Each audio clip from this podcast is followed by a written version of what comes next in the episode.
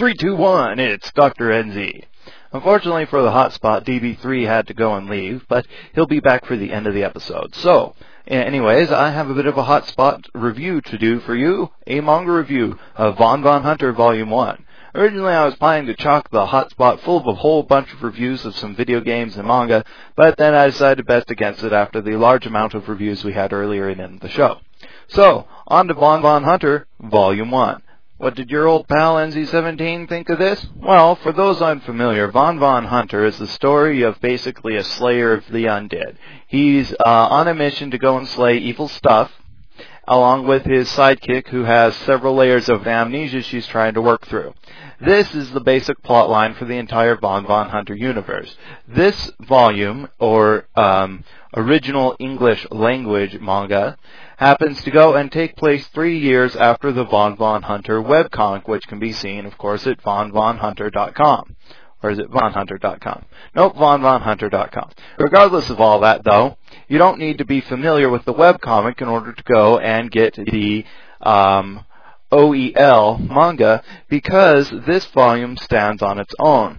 Unfortunately, however, the authors Ron Kaulfersh and Mike Schwark unfortunately seem unable to break out of the mold of the um, comic strip.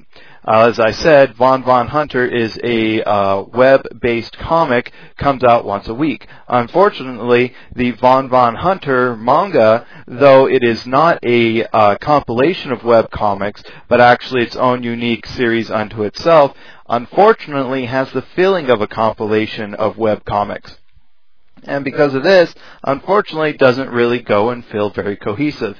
Yes, there's an overarching plot that goes throughout the course of the entire volume, but it doesn't really go and convey well as a solid story because mainly they're too concerned, uh, if you will, unsure of their footing and feel it necessary to go and put in a joke every few panels.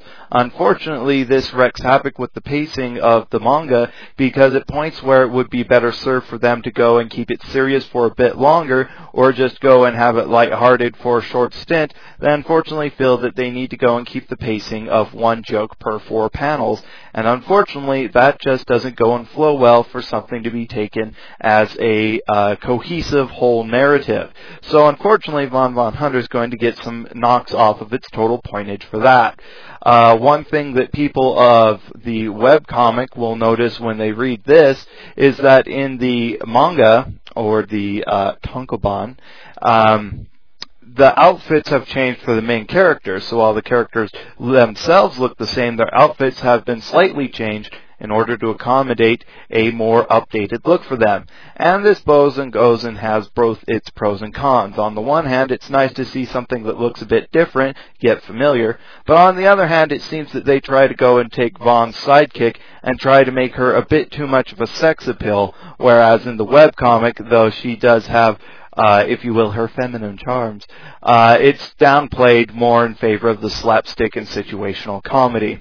And in this one, it feels like they're pandering a bit too much to their audience, which they go and neglect, in my opinion, the females by focusing more on the cleavage acreage of the main female character, Von's sidekick, but also the newcomer girl that shows up in order to go and give them their quest for this.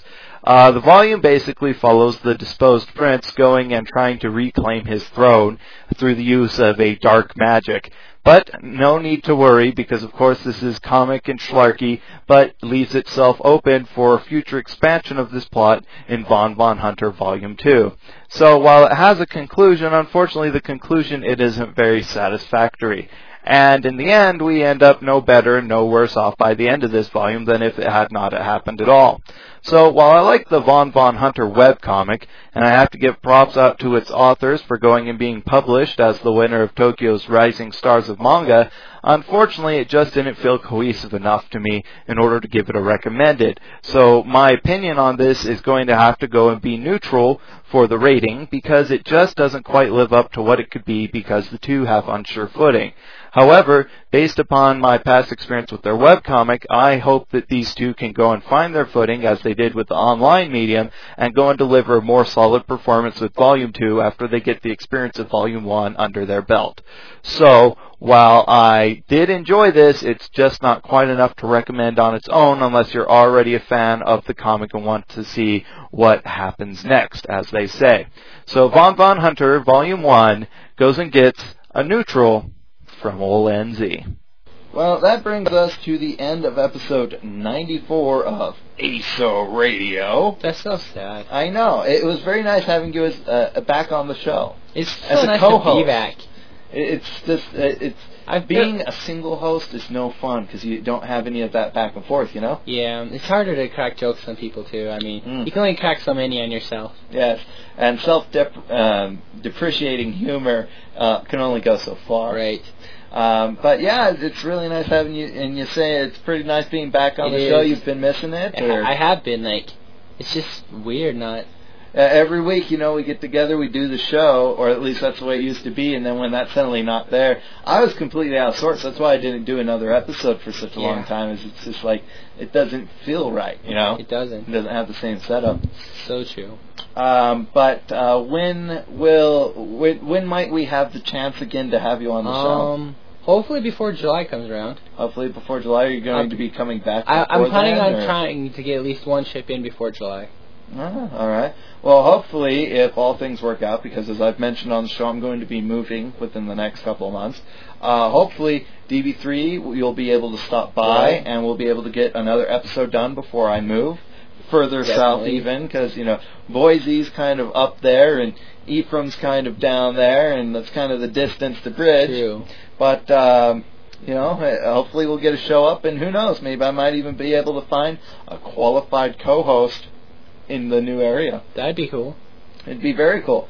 Not as cool as having all my old homeboys back on the show, but I think that it's becoming a more and more unrealistic goal as time goes on. Yes.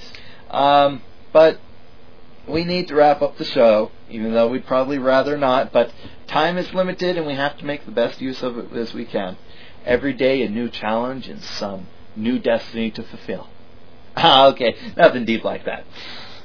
This is NZ17 And DB3. signing out for episode 94 of. ASO Radio. See you next time, everybody.